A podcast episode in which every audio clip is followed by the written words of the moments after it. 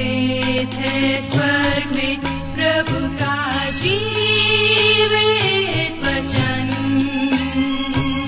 सृष्टि निर्माता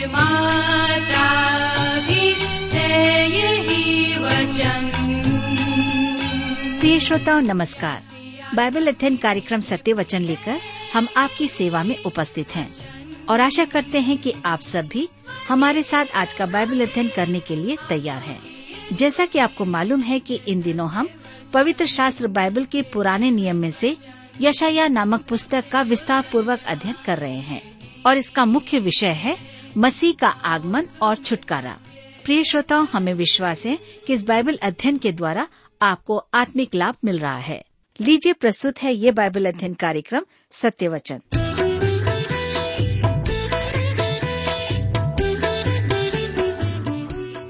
प्रिय मित्र, प्रभु यीशु के पवित्र और सामर्थ्य नाम में आप सबको मेरा नमस्कार।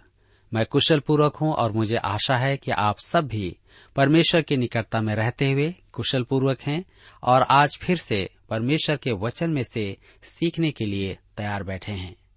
मित्रों, मैं आप सभी श्रोता मित्रों का स्वागत करता हूँ, विशेष करके अपने उन सभी नए मित्रों का जो पहली बार हमारे इस कार्यक्रम को सुन रहे हैं।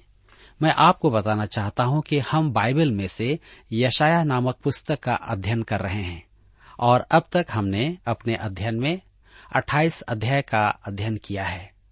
आज हम अपने अध्ययन में आगे बढ़ेंगे, लेकिन इससे पहले आइए हम सब प्रार्थना करें और परमेश्वर से आज के अध्ययन के लिए सहायता मांगे। हमारे अत्यंत दयालु प्रेम पिता परमेश्वर, हम आपको धन्यवाद देते हैं आज के सुंदर समय के लिए जिसे आपने हम सबके जीवन में दिया है, ताकि प्रभु हम आपके जीवित और सच्चे वचन का अध्ययन कर सकें।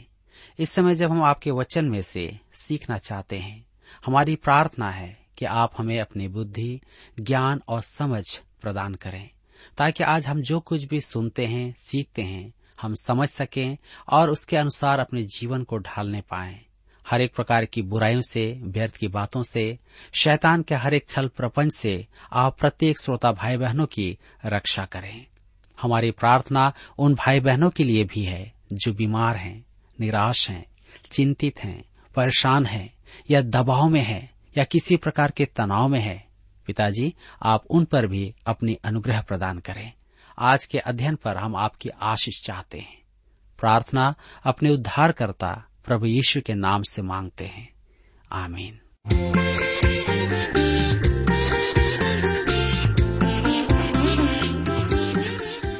प्रिय मित्र, अब हम अपने अध्ययन में आगे बढ़ेंगे।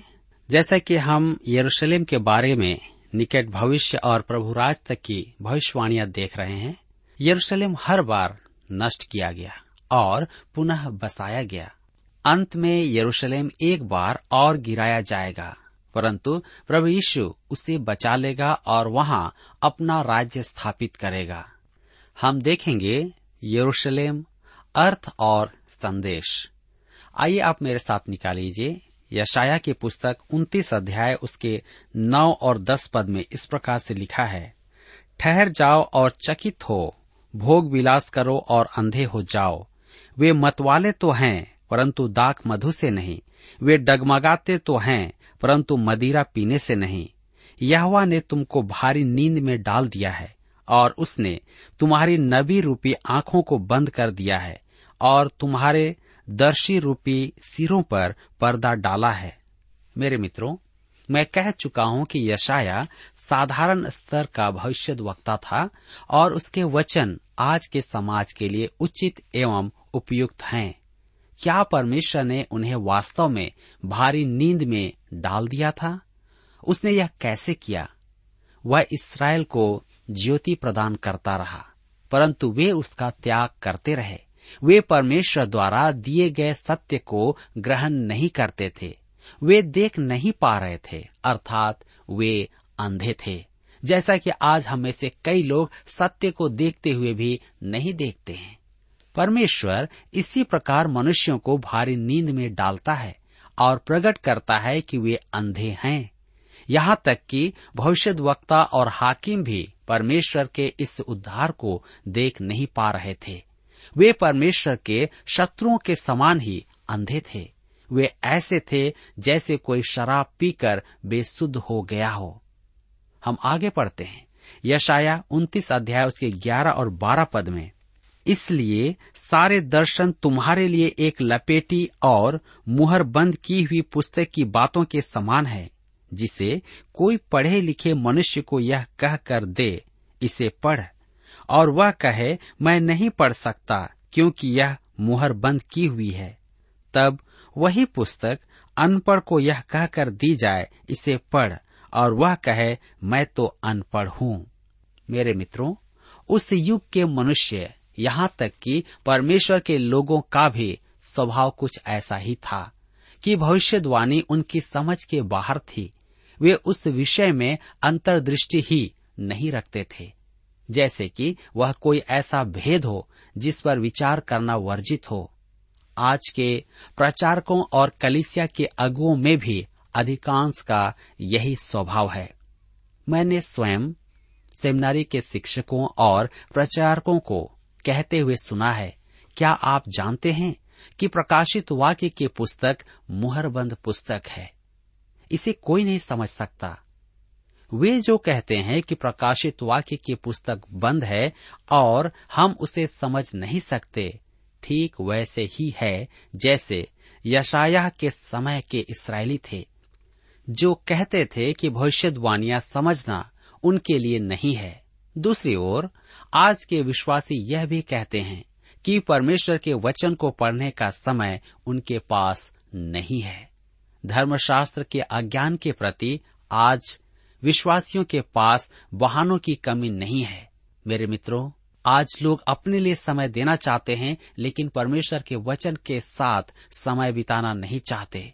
प्रकाशन का यूनानी भाषा में अर्थ है किसी बात पर से पर्दा उठाना कि वह समझ में आ जाए। सच तो यह है कि प्रकाशित वाक्य की पुस्तक सबसे सरल पुस्तक है, परंतु उसको समझने के लिए हमें उससे पूर्व बाइबल की 65 पुस्तकों को समझना होगा, अर्थात उसे पढ़ना होगा। वह पुस्तक बाइबल की अंतिम पुस्तक है, और आप किसी भी साहित्य को पढ़ने के लिए अंत से आरंभ नहीं करते हैं।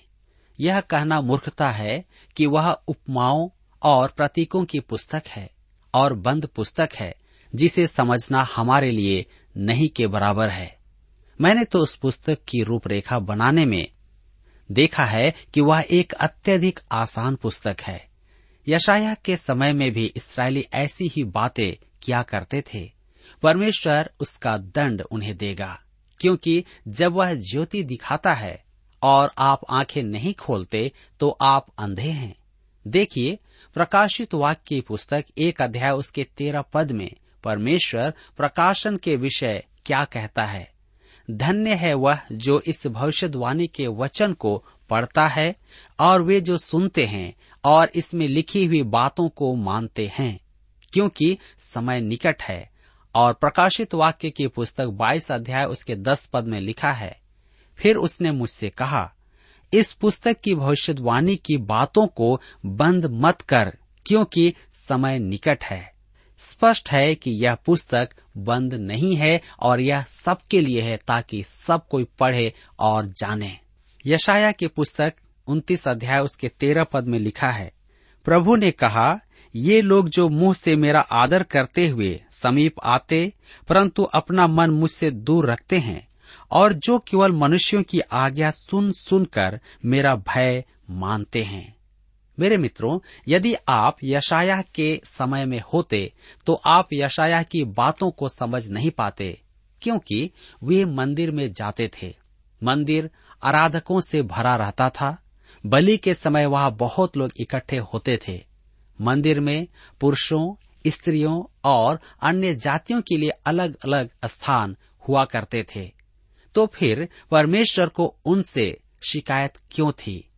वे सब आराधना में आते थे और मुंह से विधियों को दोहराते थे, जैसे हम विश्वास, वचन और प्रभु की प्रार्थना को आज कलीसिया में दोहराते हैं। परंतु उनके लिए उन शब्दों का कोई अर्थ नहीं था। वे कहते तो थे, परंतु उसमें उन्हें विश्वास नहीं था। वे परमेश्वर के वचन को नहीं मानते थे।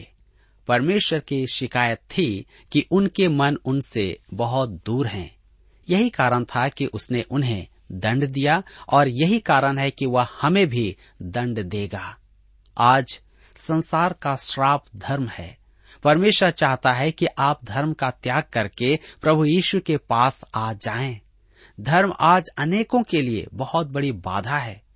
मैंने किसी से यह बात कही तो उसने तुरंत उत्तर दिया, मैं आपको बताना चाहता हूँ कि मैं बहुत धर्मी हूँ, मैं स्वभाव से ही धर्मी हूँ।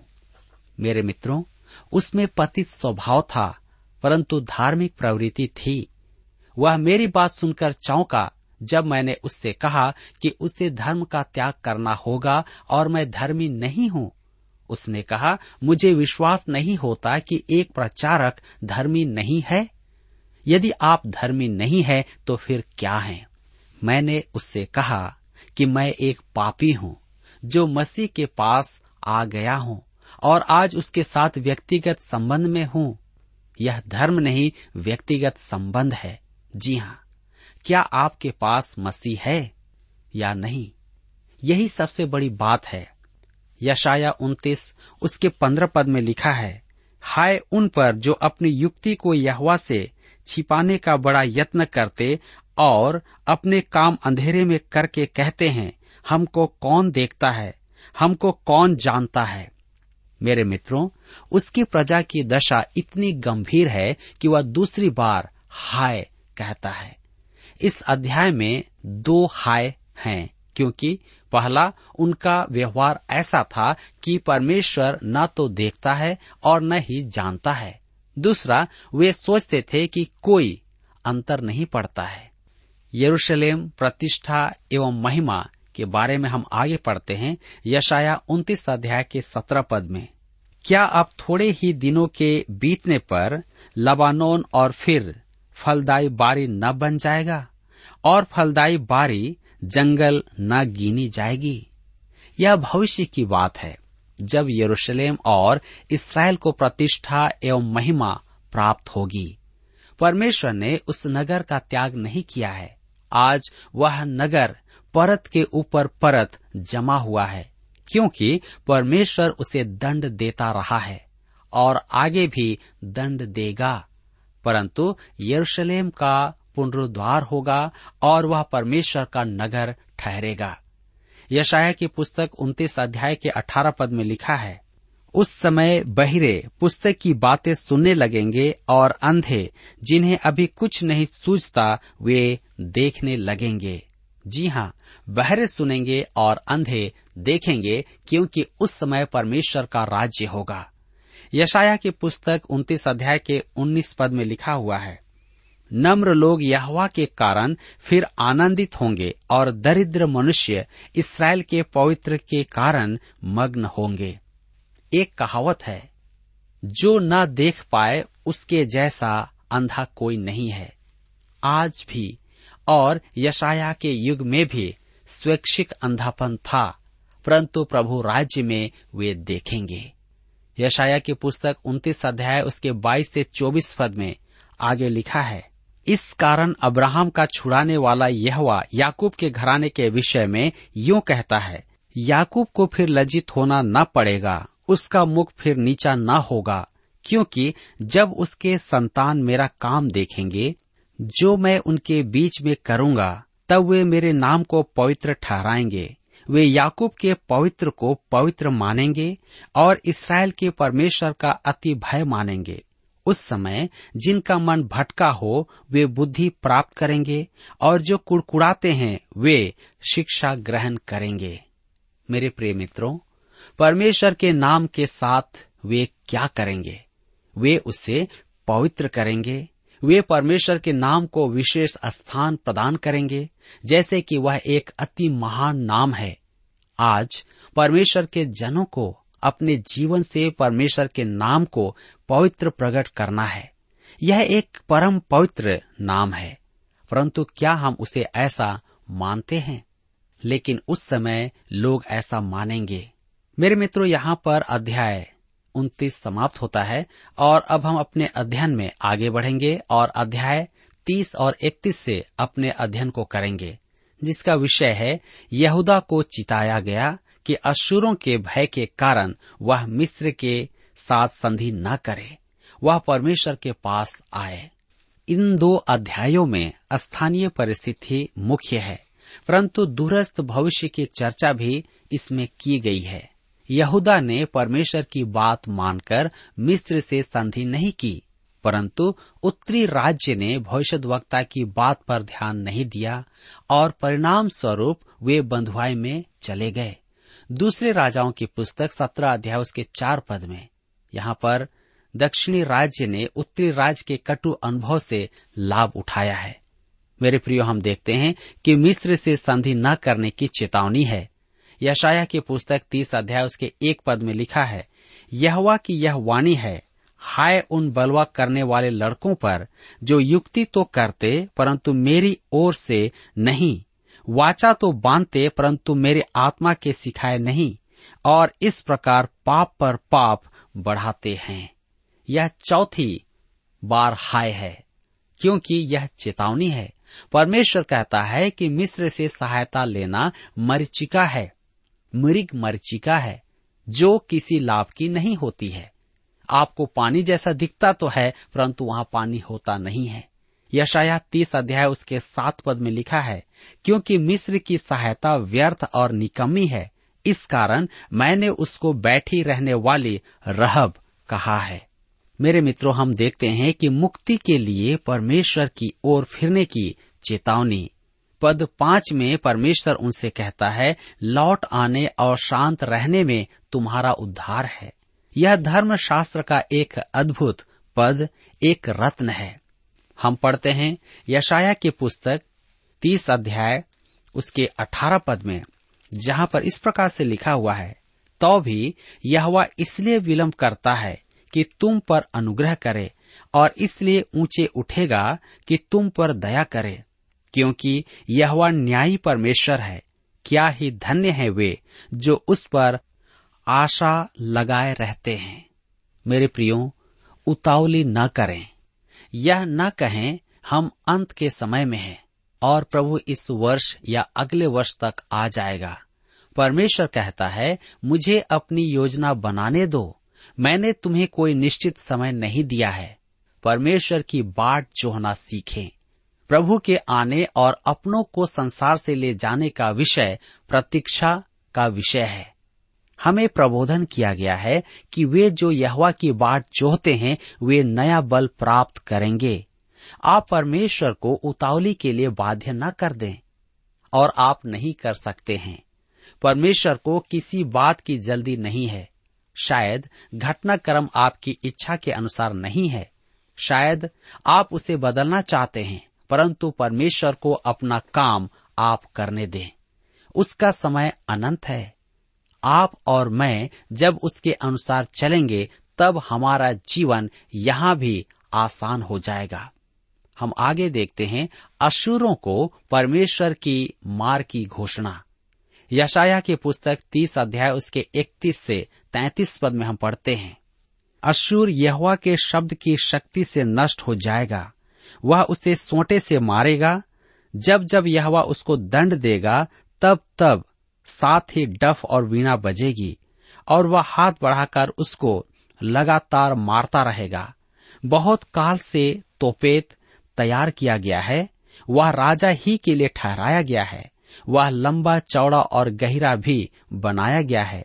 वहाँ की चिता में आग और बहुत सी लकड़ी है। यहोवा की सांस जलती हुई गंधक की धारा के समान उसको सुलगाएगी। मेरे मित्रों, यहाँ व्यक्त अशुर महाक्लेश में परमेश्वर के शत्रु होंगे। तोपेत वहाँ एक ऐसा घृणित स्थान था जहाँ मूर्ति पूजा की पराकाष्ठा थी। वे बच्चों को वहाँ बलि चढ़ाते थे। उसे आग की झील का सबसे भयंकर स्थान कहा गया है। राजा से यहाँ अभिप्राय है पशु और झूठा भविष्यद्वक्ता। प्रकाशित वाक्य की पुस्तक 20 अध्याय उसके 10 पद में लिखा है, उनका भरमाने वाला शैतान आग और गंधक की उस झील में, जिसमें वह पशु और झूठा भविष्यद्वक्ता भी होगा, डाल दिया जाएगा, और वे रात दिन अर्थात युगानुयुग पीड़ा में तड़पते रहेंगे। यह क्या ही भयानक होगा जो शैतान के अनुयायी होंगे। मेरे प्रियो, यहाँ पर अध्याय 30 भी समाप्त होता है और हम अब आगे बढ़ते हुए देखेंगे अध्याय 31 में। अध्याय 31 में यशायाह एक बार और परमेश्वर के लोगों से कहता है कि वे सहायता के लिए मिस्र के पास न जाएं, परंतु परमेश्वर पर भरोसा रखें। वही यरूशलेम को बचाएगा। घोर संकट और इस्राएल की मिस्र की ओर झुकती प्रवृत्ति के कारण यशायाह यहूदा को उसके अनर्थ की चेतावनी देता है। वह उन्हें ऐसा कदम उठाने से बार बार मना करता है, जैसा कि आज परमेश्वर मुझे और आपको भी कई बार गलत काम करने के लिए बार बार चेतावनी देता और मना करता है। भविष्य में इस्राएल गलत व्यक्ति से समझौता कर लेगा। वह ख्रिस्त विरोधी को ग्रहण करेगा। परमेश्वर उन्हें यहाँ इसकी चेतावनी देता है। परमेश्वर उसकी अपेक्षा अन्य किसी से सहायता लेने के कारण उन्हें दंड भी देगा। यशायाह की पुस्तक 31 अध्याय के 1 पद में लिखा है, हाय उन पर जो सहायता पाने के लिए मिस्र को जाते हैं और घोड़ों का आसरा करते हैं, जो रथों पर भरोसा रखते क्योंकि वे बहुत हैं और सवारों पर क्योंकि वे अति बलवान हैं, पर इस्राएल के पवित्र की ओर दृष्टि नहीं करते और न यहोवा की खोज करते हैं। मेरे प्रियो, यह 5वीं बार हाय शब्द आया है, अर्थात 5वीं हाय और उन पर है जो मिस्र से सहायता मांगने के लिए गए थे। इसमें आपके और मेरे लिए संदेश है। हाय हम पर जब हम परमेश्वर की अपेक्षा भौतिक वस्तु या किसी मनुष्य की सहायता खोजते हैं। मेरे मित्रों, आप मुझे गलत न समझें। कई बार ऐसा ही होता है कि हम परमेश्वर की निकटता में आने के बजाय हम किसी मनुष्य और किसी ऐसे व्यक्ति के पास जाते हैं जो हमारी कुछ भी मदद नहीं कर सकता। परमेश्वर यह नहीं कहता कि आप अंतरिक्ष में जाकर चक्कर काटने लगें। परमेश्वर तो चाहता है कि आप बुद्धि काम में लें, परंतु परमेश्वर यह भी चाहता है कि जब आपको आवश्यकता हो तो आप सबसे पहले उसके पास जाएं। मेरे मित्रों, आप सहायता के लिए कहाँ जाते हैं? मुझे कभी कभी ऐसे पत्र मिलते हैं जिनमें मुझसे सहायता मांगी जाती है कि उसे किसी परिस्थिति विशेष में क्या करना है। मैं तो अपने जीवन की परिस्थितियों में ही नहीं जानता हूँ कि मुझे क्या करना चाहिए। मनुष्य से सहायता लेना बुरा नहीं है, परंतु अंततः हमें परमेश्वर के पास ही जाना चाहिए। भजन संहिता 20 उसके 7 पद में भजनकार कहता है, किसी को रथों का और किसी को घोड़ों का भरोसा है, परंतु हम तो अपने परमेश्वर यहोवा ही का नाम लेंगे। जी हाँ, सांसारिक विचार है कि धन निवेश करना अच्छा है, मिस्र से सहायता लेना अच्छा है। हमारे जीवन में कहीं न कहीं मिस्र है, इसलिए कि परेशानियों का मुख्य कारण था कि वे न तो परमेश्वर की ओर निहारते थे और न ही उसे खोजते थे।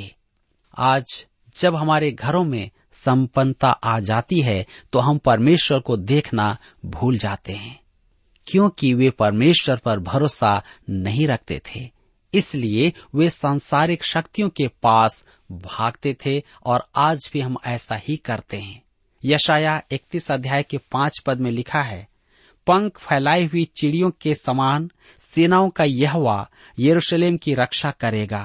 वह उसकी रक्षा करके बचाएगा और उसका बिन छुए ही उद्धार करेगा। मेरे मित्रों, परमेश्वर यरूशलेम को बचाएगा और संभालेगा। हम देखेंगे कि हिजकिय्याह के युग में उसने ऐसा किया था।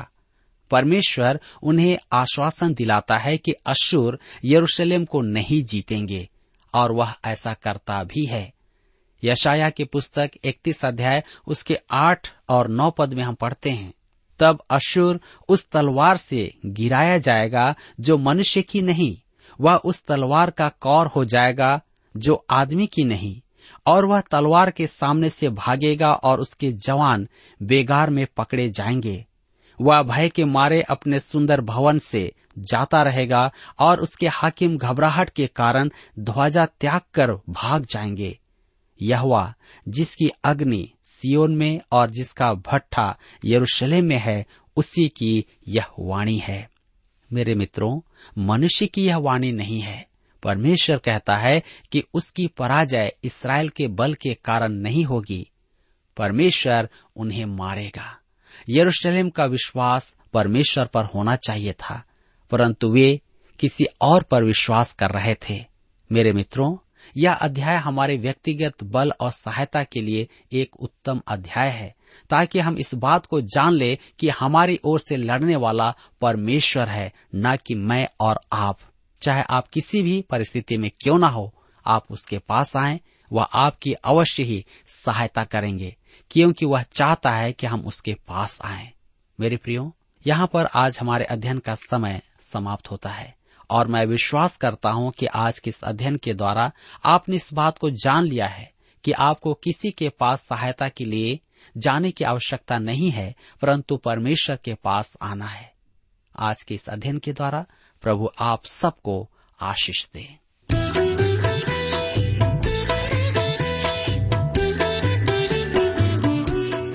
प्रिय श्रोताओ, अभी आप सुन रहे थे बाइबल अध्ययन कार्यक्रम सत्य वचन।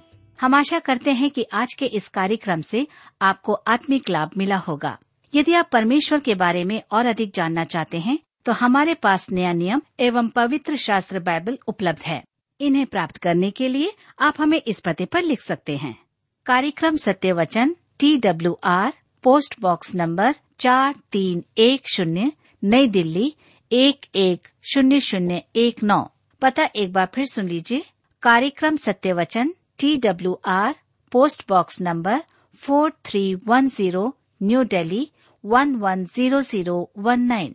और हाँ श्रोताओं, याद रखें कि पत्र लिखते समय आपका नाम और पता साफ साफ लिखा होना चाहिए। इसके अलावा आप हमसे टेलीफोन के माध्यम से भी बातचीत कर सकते हैं, जिसमें हमारे काउंसलर या सलाहकार आपको सलाह देंगे। तो नोट कीजिए, हमारा मोबाइल नंबर 9958820414। याद रखें 9958820414। और हमारा दूसरा नंबर है 09651433397। याद रहे 09651433397। इसके अलावा आप हमसे ईमेल के द्वारा भी संपर्क कर सकते हैं। हमारा ईमेल आईडी है hinditb@twr.in, hinditb@twr.in। श्रोताओ, इस कार्यक्रम को आप हमारे वेबसाइट radio882.com पर भी सुन सकते हैं। इस वेबसाइट radio882.com के बारे में अपने मित्रों को भी सूचित कर दें। और अब इसी के साथ हमारे कार्यक्रम का समय यहीं पर समाप्त होता है। अगले कार्यक्रम में आपसे फिर मुलाकात होगी। तब तक के लिए हमें आज्ञा दीजिए। नमस्कार। ऐ खुदा तू है बड़ा, ऐ खुदा तू है सदा, ऐ खुदा तू पाक है, ऐ खुदा तू शक्ति है। जिंदगी के सोते में मुझे पाने को तू चला, जिंदगी के सोते में मुझे जिंदगी पाने को तू चला।